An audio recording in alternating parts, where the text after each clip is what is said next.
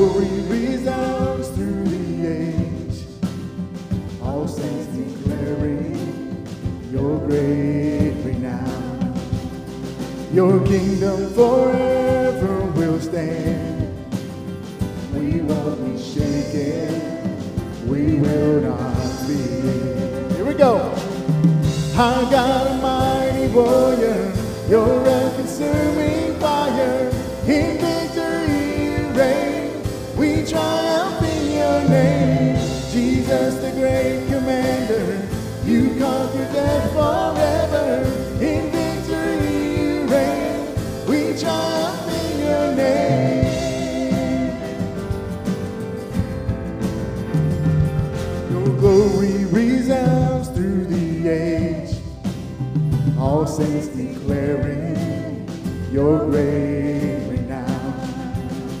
Your kingdom forever will stand. We won't be shaken. We will not fear.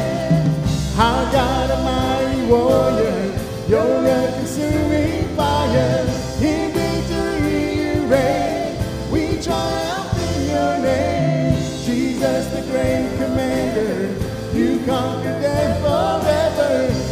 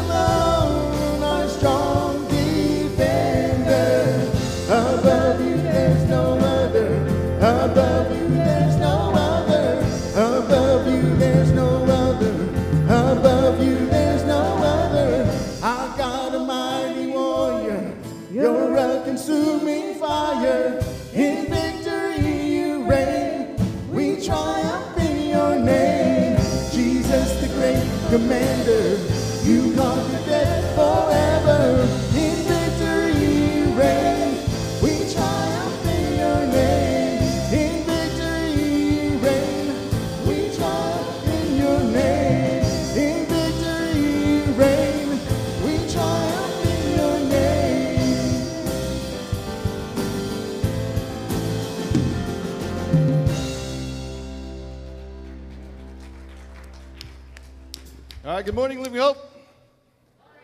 All right, it's awesome, awesome. Glad you guys are here. Glad you guys are awake. Uh, if you haven't met the person next to you, uh, now's a great time to do that. You can turn to your left and to your right. Say, good morning, good morning. All right, I have a couple announcements for you. If you came in the door this morning, which Obviously, all of you did, or else you wouldn't be in the room. All right, so you have, uh, we gave you one of these things here It's a worship guide. There's all kinds of stuff in here. There's a little pamphlet in there. You check that out. But also in the back, there's some announcements that of some things that I'm not going to cover. Okay, so you're gonna have to read a little bit of some exciting stuff that's coming out, some registration, some things for kids, youth, that kind of stuff. All right, so I do want to welcome you this morning. So if you are a guest with us this morning, we do have a card in the seat back in front of you that you can fill out. Okay, if you are online with us today, uh, there's probably a QR code somewhere. I don't know what side of, of the screen it's on on me, so it's either here or here. Okay? I know, but online it's either here or here. Okay? It's on this side. Okay? So it's on this side. If you're watching at home, it's on this side. If not, we're going to move it to that side so you know where it is. Uh, you can fill out a guest card on there too. Uh, so just click on the link there. It'll take you to all kinds of stuff that we have going on this morning. If you need a worship guide, it's there. If you need to know, uh, if you need to have prayer requests, it's there. Uh, also, too, on your card that's in the seat back in front of you, fill it out if you're a guest. Let us know that you're here. We want to connect with you, connection card. But also, too, we want to pray for you. So if you have prayer requests, put that on there as well. Okay? So we're glad you're here, either in the building or joining us online. All right, a couple announcements. I'm going to scroll up my phone here, order of service. All right, I'm going to go out of order because I want to make one special announcement at the end. All right, so there is a UR, let me get this right, UR Women's Conference. It is next Saturday. Okay, it is next Saturday. Uh, it is from 9:30 to 4:30. You can sign up on our website or on the app. So click on the website. Uh, probably scroll to the bottom. It's there. If you look under events, it's there. Uh, so it's on the website or on the app, Church Center app. So make sure you sign up for that, ladies. Uh, there is a blood drive. So if you like giving blood, if you don't like giving blood, come on down. Okay. So whether you like it or not, uh, and I know some of you guys, uh, and I'm talking specifically to the guys out there. So I know some of you guys think you're like all big and bad, and you can give blood and be cool. Uh, I've seen uh, big guys give blood and pass out too. So um, if you do, they have some cookies and some juice to revive you and some cold packs, so you'll be good to go. All right, let's see what else we got. All right, so here's the deal. Uh, if you guys were here this weekend, you got to come to the Engage conference. Uh, if you didn't get to come to the Engage conference this, this weekend, our missionaries are still here.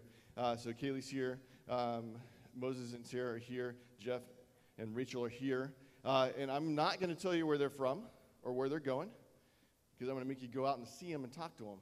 Uh, so they have tables right outside uh, in, in the main hallway there. Make sure you go by and visit and see where they are from, where they are going, what God is doing in those areas, and especially for us because we're sending these guys out, okay, uh, whether it be here domestically or internationally. So go by and see them. We also have some other tables and things out. Visit those to see how you can get involved in serving here at Living Hope, okay? So, last thing is we have um, our interim elder, Mr. Don Van Vanner, has an announcement for us, so give it up for Don. Now, I did joke last night I was going to run off the stage and toss him the mic, and he'd run up and catch it at the same time to make it really cool looking, um, but we decided against that just in case. Thank you. Thanks, Chad. Uh, as Chad said, I'm Don Van Devanner. I've been serving with uh, Matt Polero and, of course, uh, Alan Pittman uh, as interim elders with the uh, primary uh, objective uh, to uh, identify and nominate for the church's consideration uh, some permanent elders. Um, so, what I have for you today is not so much of an announcement as it is a commercial. but we have been working, um, I don't know, for several months now, meeting, praying together, praying separately, seeking God's word um, and what the, the requirements are for an elder uh, praying about the men uh, in our church that could serve uh, as elder and even uh, talking some of those men and interviewing them. And so, what I have to share for you this morning is we hope to have an announcement uh, about who those uh, interim elders, or I should say permanent elders, that we would put before the church in the next two to three weeks. So, I hope that just whets your anticipation and that you would be praying with us as we go through these next two or three uh, weeks, and you look forward uh, to that announcement when it comes. Uh, so, with that, let me uh, open us in prayer. If you'd uh, bow your heads with me. Father, we just thank you for this weekend that you've uh, given us. We thank you so much for your word that you've challenged us with. You think, we thank you for those who followed you in obedience, Lord, and, and set an example for us. We thank you for just pricking our hearts, Lord, and making us think uh, more what we would have uh, to do for you. Um, not out of obligation or a way to earn your favor, Lord, but just because of our great love for you, because you have loved us first. Um, so we just look forward to more uh, as we're gathered here this morning. We thank you for our pastor Alan and his family. We pray, God, that uh, as we worship, it would be in spirit uh, and in truth. Um, as um, your word of truth is put before us, Lord, that your spirit would guide us uh, to receive that truth, Lord, and that uh, as we receive it, that we won't be the same uh, because of the power of your word. So we just look forward to what you're going to do um, this morning and in the weeks to come. We thank you uh, for all the men uh, and the families of this church. We thank you, uh, God, for the leaders in this church and just ask that you would continue to guide us and help us, Lord, as we try to implement this elder system in our church. You are good. we love you. Uh, we pray that you would receive all the glory through our worship this morning. In Jesus' name, amen. Y'all can stand again and sing with us.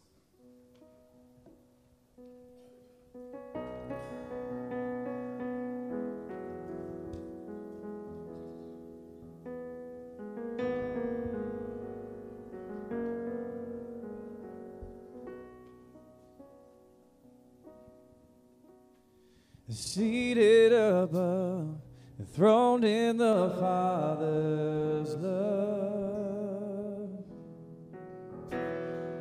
destined to die, poured out for all mankind. God's only Son, perfect and spotless one. He never sinned, but suffered as if he did. All authority,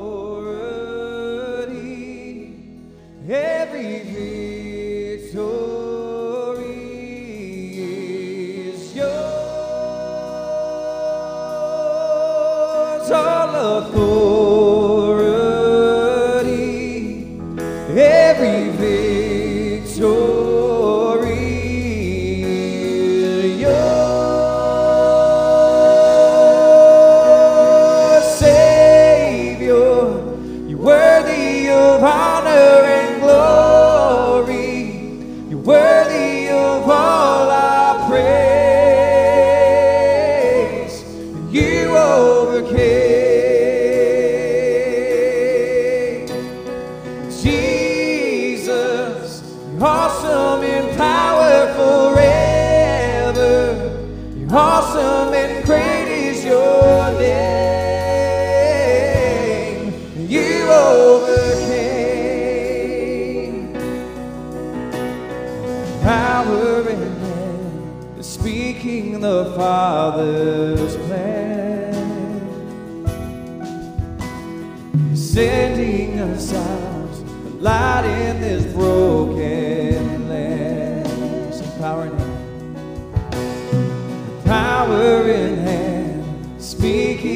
Father's plan,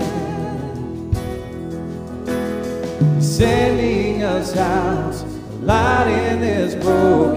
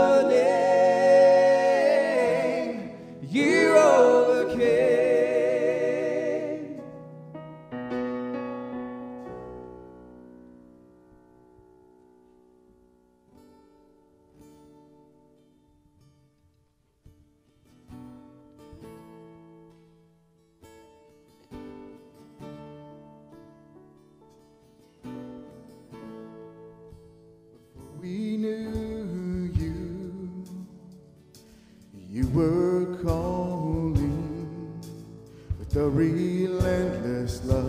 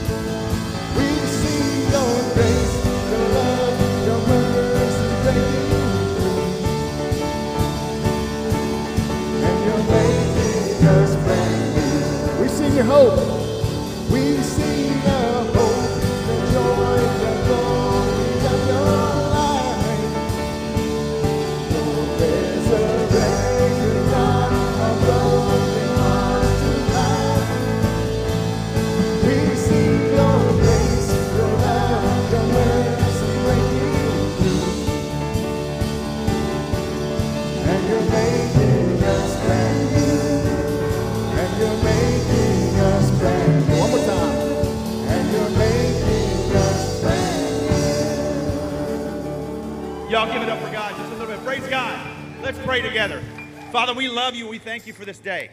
It has been a good day so far, God, but we pray that you would do something special in a minute, that you would teach us and train us and grow us, God, that you would make us brand new, that the way that we leave would not be the same way that we walked in, God. You are a good and gracious God, and we love you for who you are. In Jesus' name, amen. Praise God. Y'all can have a seat. All right, kinder first and second, right out that door, over to children's worship. Miss Shauna's right over there for you.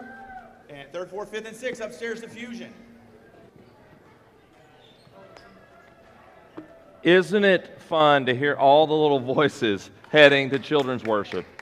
Uh, if I've not had a chance to meet you yet, I'm Alan. I'm one of the elders here and, and teaching pastor, and we are absolutely thrilled that you are worshiping with us. For those of you in the building, welcome. It was really cool this morning as some folks came in for the first time since uh, last March after getting some shots, and they're here. It was really cool to be able to say, Welcome home, uh, because we are a family. At the same time, I, I want to say welcome to those of you that are worshiping online. Uh, I was in the home of one of our church members this week, and uh, to hear his passion for our church and his church family was amazing. And at the same time, to hear his sadness because he's just not quite ready to be back in the building yet. Uh, and we, I was able to share with him that we desperately love him and his wife. And that goes for all of you that are worshiping from home with us. We are thrilled that you're worshiping with us today as well. If I've not had a chance to meet you yet and you're here in the building, whenever we dismiss, be sure and stop by and say howdy to me. I'd love to kind of get to know you a little bit. And one thing that you can do for us, whether you are worshiping online or, or, or here in the building, is you can fill out that connection card. That will be an opportunity for us to kind of get to know you, get know your name, and uh, share some information about our church with you. As you came in, uh, if you are here in the building, you picked up a worship guide probably. If you're at home, you can also access the worship guide through our website. And we are starting a new series on the book of Second Corinthians today. Uh, but we are in an overarching series called uh, Foundations New Testament. And uh, we are walking through the New Testament a chapter a day, five days a week, and, uh, and learning from God's Word together. We're right now in the book of Second Corinthians. And so we are starting this new series called Living a Sent Life. And I think it's fitting that we start with this series today because we've been a part of this Engage weekend where we've heard from these three missionary families as they've shared with us where they're going, where they're serving, what they're doing. And if we're not careful, we can think, well, looky there. Those three missionary families are going out there and doing missions, and, and we've had a great weekend, and we'll pray for them, and we'll say goodbye to them, and we'll see them when they come back the next time. We can talk about missions again then. No, the reality is, all of us, whether we live here or whether we live there or whether we're in transition, whatever we're doing, we are called as followers of Jesus to live our lives in such a way that we acknowledge that we are all sent with a purpose, and that is to share the hope of Jesus Christ with the world. If you've got your worship guide, on the back of the worship guide, there are some sermon notes that we're going to walk through together. And you may have seen uh, the title, and that is What's That Smell? Um, it's interesting. I was talking to Howard beforehand, and he said, Alan, are you starting the new series called Living a Sent Life? I said, Yes. And he said, You're starting with Living a Sent, S C E N T. And I said, Exactly, Howard. You're on this morning. And people are going, Bad joke. That's Howard's joke, not mine. So, anyway, you ever heard of word association? Let me do smell association. I'm going to say some words, some phrases, and please, with all of your imagination, experience the smell of these words rain, fresh cut grass, campfires, gasoline, skunk, coffee, cooking on a grill, rotten egg. Oh, there you go, Howard Tipton. That's the winner. He gets a gold star, you'll get your prize afterwards. That's funny. And we'll finish with this one bacon. Oh, that, mm, yeah. Uh, next Sunday, um, uh, Eric will, will get the bacon that he wins for the award, and he'll make some bacon. Come in next Sunday morning, and you can eat some bacon. So there you go. You heard it right there. Um, all those smells elicit some kind of response, right? Each of those smells are distinct. Most of those smells, for most of us, we would say they are pleasing smells. However, for some of them, not so much. All of those smells have a tendency to permeate everything around them. If you don't believe me, get some gasoline at the gas pump, step on one tiny droplet of gasoline, get back in the car, and you'll smell gasoline all day long. Here's the cool thing. Paul in 2 Corinthians chapter 2 talks about fragrances and aromas and how we are called to be the fragrance or the aroma of Jesus Christ to the world. And so it's a real neat passage. We're going to look at 2 Corinthians chapter 2, verses 14 through 16. If you've got a Bible with you, then open your Bible. If you've got a, uh, a, phone or an iPad that has it, open it there. The words will be on the screen. Also, if you're in the building and don't have a Bible, we've got a Bible at both the front door and the back door that you're welcome to pick up, use today, or even take home with you as a gift from us.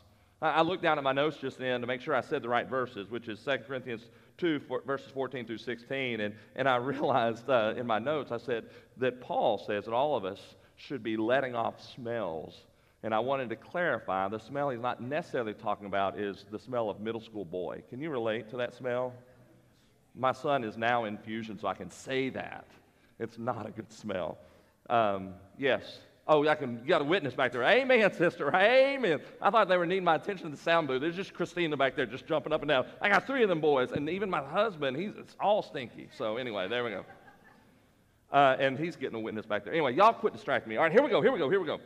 2 Corinthians chapter 2, verses 14 through 16, the question I'm asking us is what kind of smell is your life letting off? Is it strong? And is it a good smell? Or is it a bad smell? All right, here we go. 2 Corinthians chapter 2, verses 14 through 16. But thanks be to God who in Christ always leads us in triumphal procession and through us spreads the fragrance of the knowledge of Him everywhere. For we are the aroma of Christ to God among those who are being saved and among those who are perishing. To one, a fragrance from death to death. To the other, a fragrance from life to life. And he finishes with who is sufficient for these things. And just to kind of clarify that last phrase that I'm not going to preach on today, one thing that Paul does in, in, in, in these letters, in 2 Corinthians, as he writes this letter to the church in Corinth, is he clarifies that his sufficiency is not in himself, but his sufficiency is in Christ. And one reason he does that is because there were actually some people that were kind of questioning whether he was uh, a legitimate apostle and whether he was an adequate enough teacher.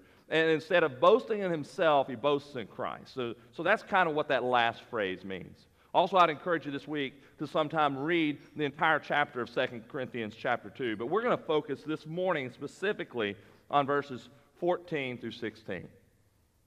This week, I had the opportunity to, uh, the last couple weeks, to study this passage. And I thought I knew what verse 14 meant. And then I read commentary after commentary after commentary that help me understand the context of a phrase in this sentence. The reason I say that is because for any of us to read God's Word, we must first understand the context in which it was written so that we can understand what He was saying to the original people so that then we can apply it to ourselves. And the phrase that I found was this idea in the beginning of verse 14 when he says that Christ is leading us in this triumphal procession. What is this triumphal procession that he's talking about? Before I read the commentaries, I was like, well, it's clear. The triumphal procession is that Christ is king and he's leading us in this triumphing parade, if you will. And that is a correct statement. But that's not the context that this is written. This context is this. Back then, the Roman Empire was large and in charge. And if they had a military victory that was even more than a victory, but a conquest, if they gained more land, if they killed so many people, if they took so many captives, if they were able to escape without much harm to them, they would actually invite the general and all of his winning troops to come back to Rome. And when they got to Rome, they would parade them with much pomp and circumstance through the city streets headed up to the Capitol building to be able to celebrate another conquest for Rome and to celebrate the gods that they worshiped, in which they felt like they had received this victory. So, this triumphal procession involved the general himself, other state officials, the, the, the, the troops that won this battle, some of the, uh, some of the like the goods that they had maybe conquested, like if they'd gotten a lot of gold from this thing, they'd bring kind of the stuff they captured back with them. And then they would also have some of the troops that they had conquered and defeated. It's interesting. As they walked through the streets of the city, as they celebrated, as they chanted this phrase, All hail, triumphant one, referring to the general and to the Roman Empire, they also had priests who swung these censers. And these priests would swing these censers, and there would be fragrance or incense that would be released from these censers as they went through the streets. And these censers were used as a form of worship to their gods and to the god Jupiter specifically. So, whenever Paul says that Jesus leads us in this triumphal procession, we need to understand it's in the context of that. And whenever Paul refers to the fragrance or the aroma or the smell, he's actually referring back to the smell of the incense being swung as they went through these parades. Typically, whenever they would finish the parade, the conquered captives would then be led to their death. They most definitely would be thrown in prison, but oftentimes be executed there on the spot. So, here is Paul. Look back at verse 14. Here's Paul at the beginning of verse 14 saying, But thanks be to God, who in Christ always leads us in triumphal procession thinking about the parade that I talked about, talking about the different members of the parade. You had the governor, I'm sorry, the general, not governor. You had the, the general. You had the troops that won. You had the troops that lost. You have all of these priests coming through the streets. Whenever it says that Paul says that we are like them being paraded through in this triumphal procession by Christ, which one of the members of the parade is he referring to himself as? Depending on the commentary you read, some say one thing, some say another, but I believe that whenever Paul says that he's being led triumphantly by Jesus in this victory parade, he's actually referring to him as not a part of the victorious troops, but rather he's referring to himself as being conquered and now under the rule and reign of Jesus Christ. See, when the Roman Empire won this battle, I, am not a historian, so I might be wrong here, but it seems like when the Roman Empire won the battle, it was a little bit for selfish reasons, so they could conquer another territory and say, Look at us, we've got it together. But the reality is that when Christ, the true triumphant one, wins the battle, he wins it not for our harm, but he wins it for our good. And so here's Jesus He's coming into our lives saying, guys, no longer should you be in charge of your life, but I, as king and sovereign, have the right to reign and rule in your life. So Paul is saying, I am being paraded through the streets as one who has been conquered, but the reality is this He's now lovingly following Jesus and celebrating him. And instead of at the end of the parade being led to his death, he's being led into life everlasting in a relationship with Jesus Christ. And here's the interesting thing I, I, jotted it down from one of the commentators is that we should see ourselves, just like Paul does, as a conquered prisoner, not as a victorious warrior, but a conquered prisoner, but it's a blessed defeat. That in our defeat, there's a freeing from the enslavement of sin and consequences of sin. So here's Paul. He says, We are captured by the work of Jesus Christ and that's something to celebrate. So let's look at the end of verse 14. At the end of verse 14, he says, And through this, and through us, Jesus Christ spreads the fragrance of the knowledge of Him everywhere. If you've got your sermon outline, the first note on your outline says this that God uses us to spread His fragrance uh, around the world. This word spread has the idea of making something manifest, to make something new. And whenever we spread the knowledge of Jesus throughout the world, it's saying that we're to make the hidden things be known, and that is that Jesus is Savior. One of our families that's with us this weekend works in, in Southeast Asia. Uh, another family, uh, another missionary unit works in Portland, Oregon. Uh, another family unit will be going to work among Muslims uh, all over the world. And the reality is that in each of those settings, they are working with people who don't know the hope of Jesus Christ, and therefore they're tasked with the responsibility to spread or manifest or to make known the truth of who Jesus is. reality is, you and I, whether we live in College Station or Bryan all of our lives, or whether we move to another city or another state or to another community, we are called to do the same thing as well to make Jesus known. This fragrance is a sweet aroma, this sweet aroma that's pleasing and draws you in. And as we live our lives in such a way that would draw others in so that they might hear of the hope of Christ, then we're living out what God is calling us to do. As I said, this weekend at Engage, we've highlighted three different missionary family units. And at the end of the service, we'll be able to have a chance to pray over them as a church family, as some of our, our, our elders will come up and, on behalf of the congregation, pray over these families. But I want us to understand that just as they have been called to go out and live their life on mission in these remote places, that you and I are called to live our lives out on mission as well. But how is it that God is calling us to partner with them so that we can do what this verse says? The verse says that we are to spread the fragrance of His knowledge everywhere. That means all around the world. And as they go from this place, they are going as a as, as an extension of living hope as they share the hope of the gospel of Jesus Christ around the world. So, how can we partner with them? Last night, um, uh, last night we, we heard this verse. I wanted to share with you a way that we can be involved with them in their efforts. 3 John, verse 8 says this Therefore, we ought to support people like these, that we, we may be fellow workers for the truth. We are to work with these missionary families as they share the gospel around the world. Moses did a good job of kind of sharing with us three different ways we can be involved with these missionaries. Let me highlight them again. First of all, they're all the letter I intercession. Let's commit to pray for them, that God would use them to share the gospel with people that need to hear it.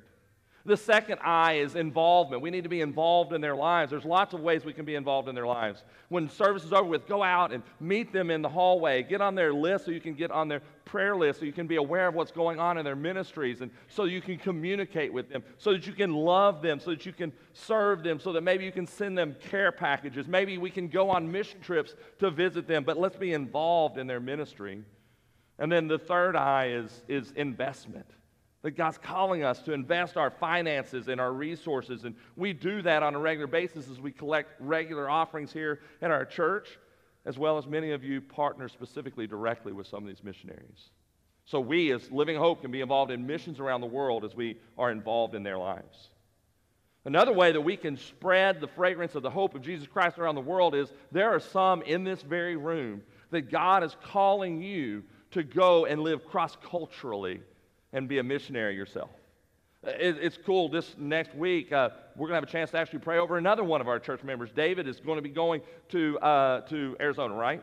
Uh, to work with some refugees and to share the gospel this summer. And so you might be called for a season to go and live cross culturally. And also don't assume God might be calling you to live as a career uh, to live cross culturally. So that's another way that we, as a church body, can continue to share the fragrance of the hope of Jesus around the world. But as I think about sharing the fragrance of Jesus, it's not just in these other cities, it's also here in our own community. So, how can we do that here? Glad you asked. We've got some booths out here, as I mentioned a moment ago. They're missionaries, but also there's some ministry partners. There's some great ministry uh, organizations that are here in our city. There's five of them that have booths out here that you can sit and visit and hear about their ministry. And perhaps God's calling you to walk alongside of them. Maybe you individually, or your family, or your D group, or your Hope group, and you're going to invest in that ministry relationship with them. And then there's another way that we can be involved in spreading the fragrance of the hope of Jesus Christ around the world, and that is right here in our own church family. We've got some booths at the end of the hall that our ministry areas within our congregation, whether it be worship or technology or, or, or discipleship or, or children or preschool or youth or college and young adults or maybe somebody else that I just left out, but there's a lot of tables down here. I would encourage you that if you are a, a, member and a part of Living Hope, if you're not plugged into a ministry, do that. Get involved. And maybe you already are involved in ministry, but you want to see what else is out there. This morning, when we dismiss, don't run out the doors, but walk through these hallways and I would encourage you as you do to smell the fragrance of Christ at each of these booths and whether God might be calling you to plug in and be a part of any of those.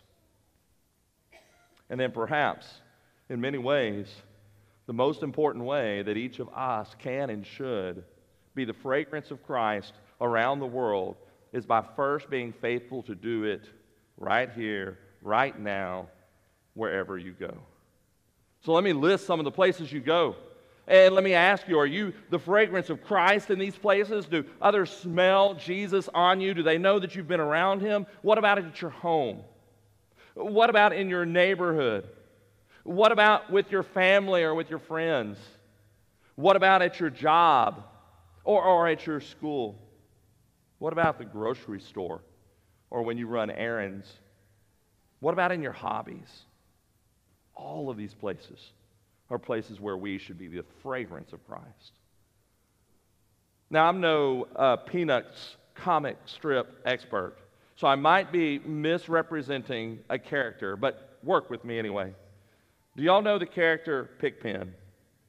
Whenever I think of Pigpen, I don't know if he smelled or not, but I know there was this big cloud of dust all over him, and I just got to believe that it was not only literal dust, but for me, it was a cloud of odor that followed him wherever he went.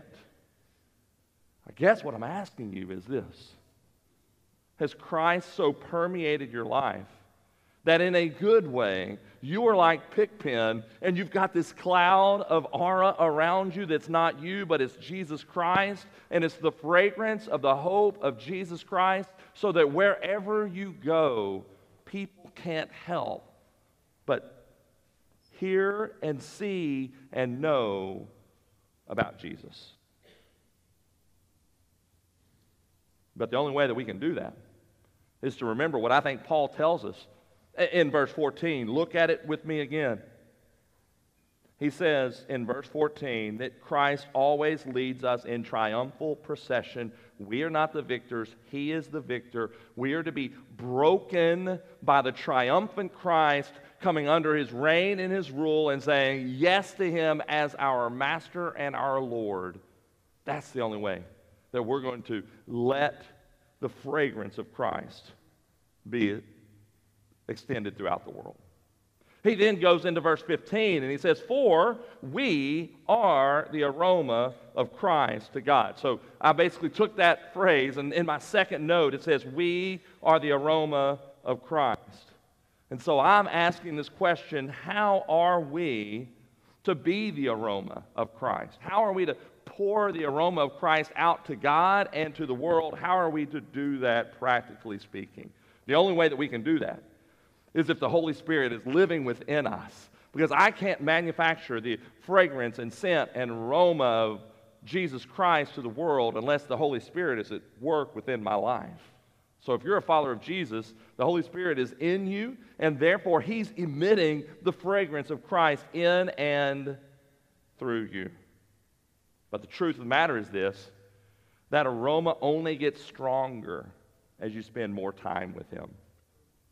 Have you ever made a sack lunch before?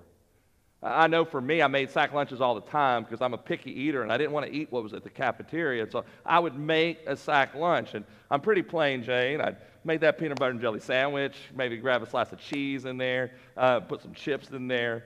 And, and y'all are all looking at me funny. It's good stuff. And, and then I would sometimes make a mistake.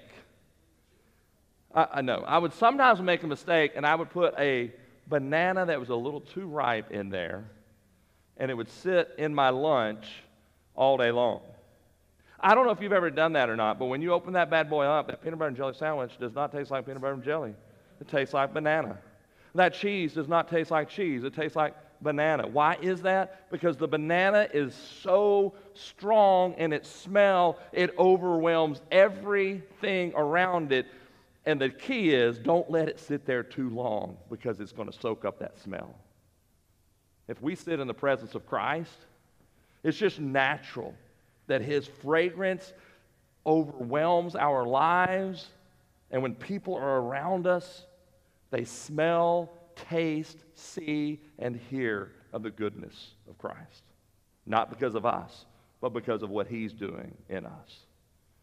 You see, discipleship, when we talk about be a disciple, make disciples, and be the church, discipleship is not simply a mental assent to the truth of who Jesus Christ is. It is partially that, but it's allowing the Holy Spirit to be at work in our lives in such a way that our lives are changed. It's not about doctrine only, it's about doctrine that changes our lives in such a way that we take on the character of Christ in our lives that we then are the aroma of Christ around us.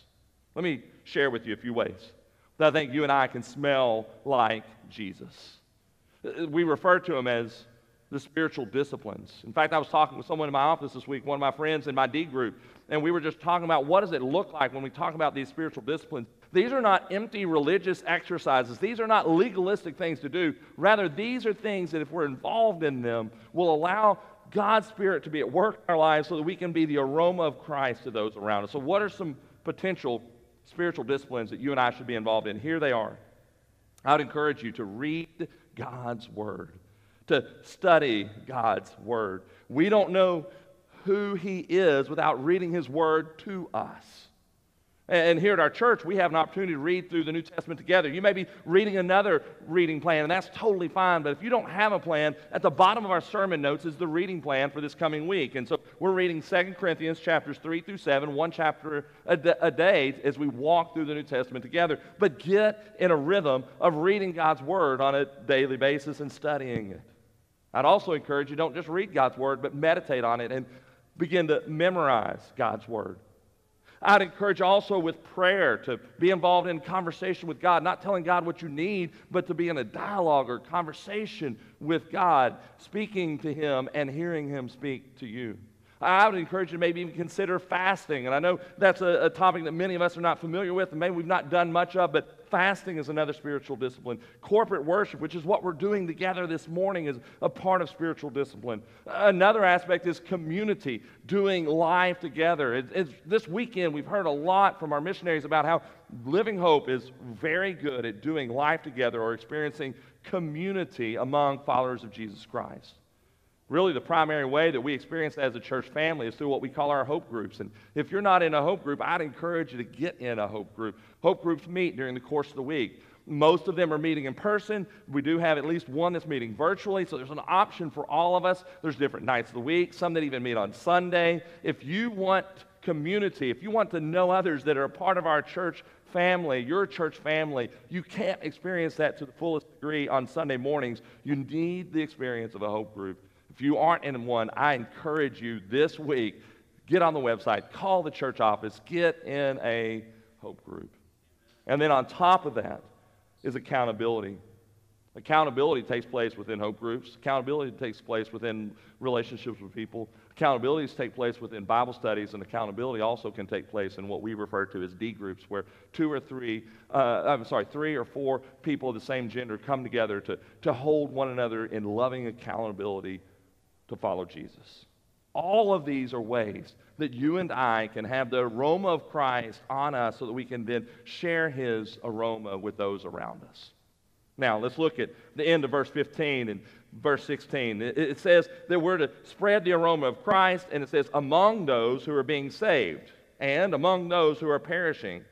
To one, a fragrance from death to death, to the other, a fragrance from life to life.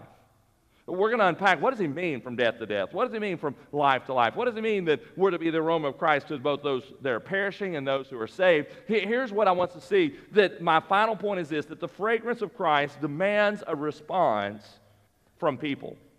And what I mean by that is that as we live our lives and we demonstrate Christ to those around us, as we use our words and tell about the gospels, we proclaim the gospel. As we do these things, we are then the aroma of Christ, and everyone around us, whether they are, are saved or not saved, hear the gospel proclaimed. All of them hear of a triumphant Christ in, in, in our lives. Both the lost and the saved hear it, or both the lost and saved, as he says here, smell it. He says, for some, it's from death to death. From others, it's from life to life. What's Paul getting at here? For one thing, he's saying not all smells appeal to people the exact same way. For some, a smell is a smell of death, and for some, it's a smell of life. Let me give you an example in my household, okay? In, in my house, and I don't know who's going to relate to this one way or the other, uh, there's a smell, a distinct smell. And, for some, it's the smell of life, and for me, it's the smell of death. Here's what it is not because of how Ashley makes it, because the smell. If I go to your house, I'd say the same thing. If the girls are watching TV, they want to make some popcorn and they make fresh popcorn. They get the oil out, they put the popcorn in, they do their thing or whatever. And I guarantee you that the girls and the dog all think it's the smell of life and they're in heaven. And when I smell popcorn, it is nasty and the smell of death. Can I get an amen to that? A few, not really. Okay, whatever. I don't like the smell of popcorn. They do. Okay, Paul's not really necessarily talking about popcorn here, but he is talking about this idea that sometimes the smell brings good memories to people, and sometimes that same smell brings a bad memory to other people. For us to really get it, we got to go back to that procession. You remember what I said about the procession? How they were go through the streets of the city of Rome, and they would have the victors and the losers, right? And I said that as a part of it, they would have the priests swinging these censers, and these censers would have fragrance. And this fragrance and this incense would rise, and I'm sure it was very strong smelling. Imagine for a moment you're one of those patriotic Romans, and you're in the streets, and you're observing this parade, and you smell the incense, and Yes, we won again. We are amazing. We are large and in charge. Our empire has expanded. Go Rome, that kind of thing. And it's a reminder as they walk through the streets thankfully, I'm walking. I'm alive. We won this battle. It's uh, the smell of life to me. Now imagine if you are the conquered one and you smell that smell, you will despise that same very smell because it's not the smell of life. It's literally the smell of death as your country was defeated, as your comrades were killed in battle. And as you most likely know, you're going to a dungeon at the best scenario, and you're going to the executioner at the worst scenario. So, that very smell, which is life to some, is death to others. To victors, it's the smell of life. To victory and continued living. And to the conquered, it's the smell of death. So I read this text this week. I read what some other translations have to say. I typically preach out of the ESV, but I, I read this verse in the NLT, which is the New Living Translation, and here's how the verse is quoted there. It says, This fragrance is perceived differently by those who are being saved and by those who are perishing. And what Paul is saying is, is we preach this gospel message, there will be some who welcome it in and receive the hope of Christ, and there's others who will reject that message. And what we need to remember is those who are called to proclaim the message of Christ, they're not rejecting us, they're rejecting the message of hope that's found in Jesus.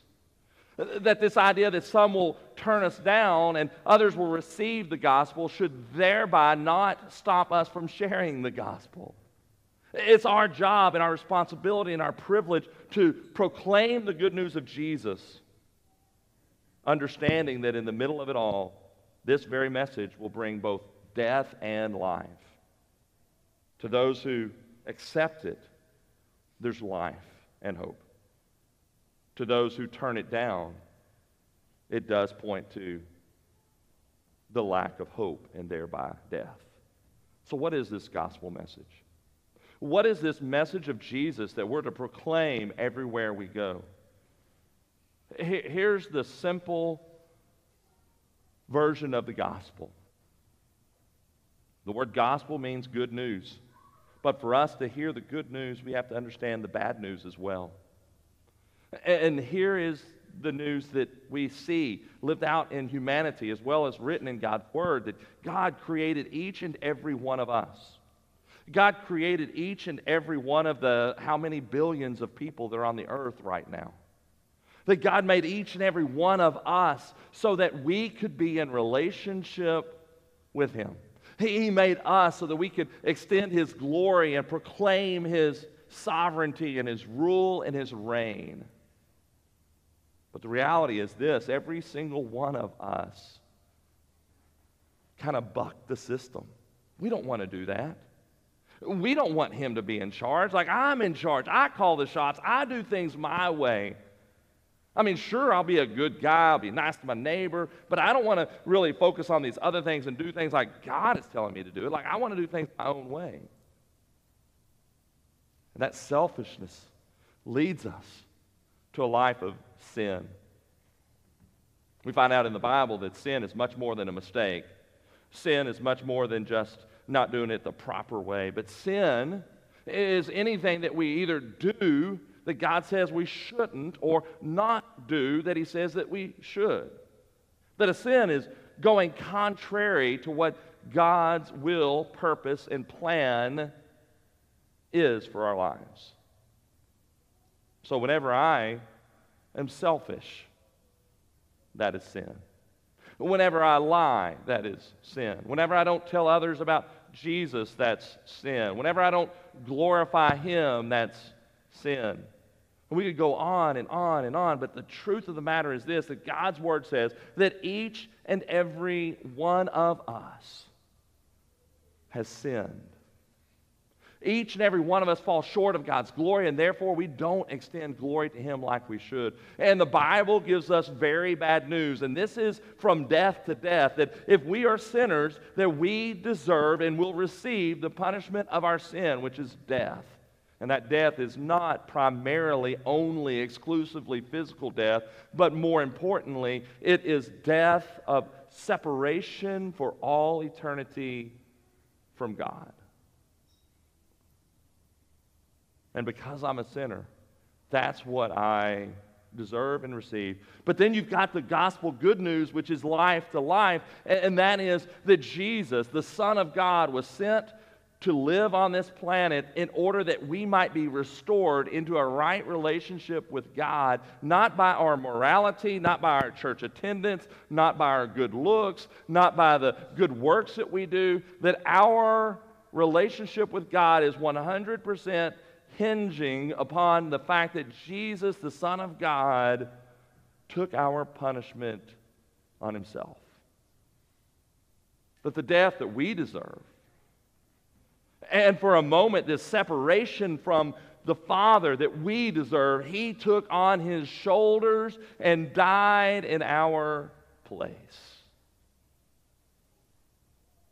And the Bible says that as soon as we acknowledge that we are sinners, in need of a Savior outside of ourselves, and that we understand that Jesus is exclusively the way to a relationship to the Father, and we receive that free gift that He offers to us, understanding that He died for our sins, and that three days later He was able to overcome sin, death, and the grave by resurrecting to life, that that's where salvation is found. But I'll tell you this all over the world, including here in College Station, that is an offensive message. Who are you to tell me that I have to follow your God? Who are you to tell me that my way isn't good enough? If that works for you, great, but I'm going to do my own thing. Who are you to say that this fictitious person, Jesus, that you believe in, is the way? And the reality is, he's not fictitious. He is sovereign, he is triumphant, he is Lord, and He is the way to salvation. So, some of us in this room, the very fact that you've heard that message again today, if you've not trusted in Him, the message I've shared with you is actually a fragrance of, a fragrance of death if you reject that message. But the good news is that if you would turn and repent of your sin and trust in Jesus and Him alone, it turns from a message of death to a message of life.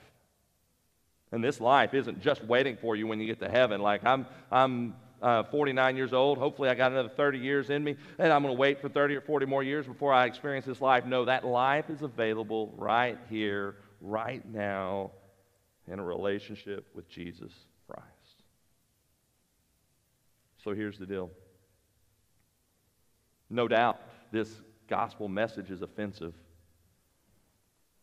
but may we never be offensive. As we proclaim this message of Jesus, as we are the aroma of Christ, may it be a pleasing aroma as it pertains to how we communicate it and if they reject it, may it not be because of us and our offensiveness, but because of the offensiveness to them of the message. But that should never stop us from preaching that message. So here's the deal what do we do with this? I said, What's that smell? It's the smell of Christ. And, and what are we going to do with it? Are we going to receive it or are we going to reject it? Are we going to proclaim it or are we going to hoard it to ourselves? So here are some possible next steps. I've got four next steps, and I would encourage you that if you're here in the building, maybe you'd get the connection card and you jot down your next step and drop it in the offering box when we're dismissed, or get on the QR code and fill out the connection card online. But here are some possible next steps. I've got four of them. Number one, ask yourself this question What will I do with this gospel message? You've heard it proclaimed again today. You can't hear the gospel message and be neutral. You either accept it or you reject it. And if today you go, I'll get back to it next week, you're not being neutral. You're rejecting it. Are you going to receive or reject the gospel of mes- uh, message of Jesus Christ this morning? Number two, here's your possible next step. Some of us need to commit to spend more time with Jesus in order to smell more like Him. When your coworkers look at you, they don't smell Jesus, they smell the world because you're not spending time with Jesus. You're not living out the things you're learning. You got head knowledge, but you're not having heart change. We need to spend time with Jesus so that we can smell more like Him. So maybe you need to commit to read your Bible. Maybe you need to commit to pray. Maybe you need to commit to a hope group. Maybe you need to commit to a D group. I don't know where God's leading you, but take that next step that would allow you to spend more time with Him so you can smell more like Him. Here's the third next step a commitment to proclaim the gospel. Don't walk out of here going, Well, Alan said that if I live like Jesus and spend time with him, I'll smell like Jesus, and people can just smell me, and I don't have to use my words to tell them about Jesus. No, that's not what I'm saying. I say, smell like Jesus so that when you tell them like, about Jesus, they'll like the smell and they'll like the story of Jesus. Are you ready to proclaim the gospel? It was really cool last night Even as Hope Pregnancy Center was here and she was sharing about how we could partner with them, everything she was saying was, and you can share the gospel. Like if you partner with us, you can come in, you can tell these ladies about how they can keep their child or they can uh, adopt their child or they can do whatever, but they need to hear the gospel. Everything we do should be gospel centered and motivated. Let us proclaim the gospel to others. And along the lines of this weekend, engage. Engage in the gospel, engage in the ministry. Do that through our missionaries and partnering with them do that through our local community partners. Do that through our ministries that are part of our church family. Just a moment after we're dismissed, I encourage you to make your way through that hallway and sense as God draws you in to engage in the gospel through ministry. I'm going to lead us in prayer. After the prayer is over with, we'll sing uh, another song as a church body, as a church family. As we sing that song, I would encourage you what is God saying to you? Maybe you need to come and commit yourself at the altar. Maybe you need to pray right there at your seat. Maybe you need to get on our website and sign up for a hope group right now, right this moment. Uh, maybe you need to come and talk with me. Maybe you need to fill out your connection card. What is God calling you to do? Don't walk out of here the same. Say yes to Jesus this morning. So let me pray for us. Father, we thank you for a chance to come and worship you this morning and to smell the aroma of Jesus in this place. But remember that the aroma of Jesus is not to stay locked into these four walls, but the aroma of Christ goes with us, that we are to proclaim the hope of Jesus to the nations. Father, give us conviction and courage to do that very thing. Move in this place right now and give us the courage to say yes to you and respond to you. It's in Jesus' name that I pray. Amen. Would you stand with us? I encourage you to say yes to Jesus this morning. Specifically, stop rejecting this gospel message because if you do, it is literally the fragrance of death. Would you say yes to life in Jesus today? If you need more information how to do that, I am here. I am chomping at the bits to tell you about this Jesus who loves us and who died to save us. Let's worship together and respond as God leads us to do so. It's a new song for us. If you don't know it, uh, I think it's easy to catch on to it, but the words are so rich to it, and uh, once you catch on, start singing it with us.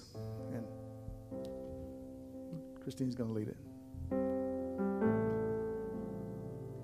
What gift of grace is Jesus my Redeemer?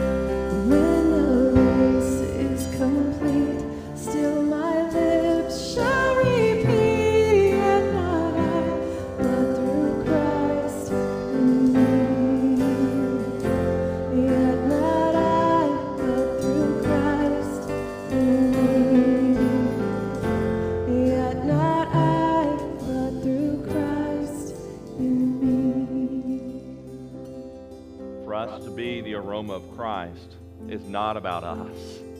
It's not about our power and our strength. Do yourself a favor, look back at Philippians 2:13. It has a lot to say about where our power and our strength comes from. It's not from ourselves, but it's from Christ through us for the glory of God. I, I'm so thrilled that you worshiped with us this morning.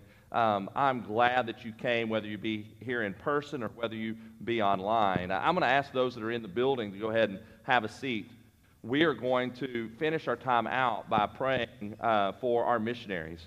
For those of you that are worshiping online with us, we're going to need to cut off the live feed at the end of what I'm sharing here. And, and here's why. Uh, some of our families here, kind of for security reasons, as it relates to the places around the world where they serve, it would not be wise for us to have it on the feed for the whole internet uh, to see. And so we're not excluding you, rather, we're just kind of watching out for our missionaries.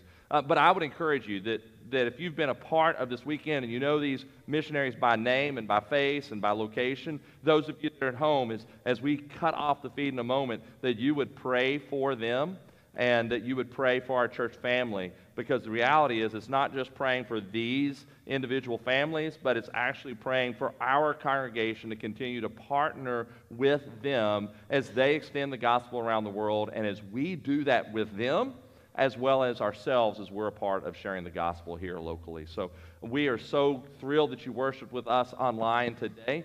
And uh, be praying for uh, these missionaries as, as we do that here in a moment. So uh, if you're online, uh, we're going to be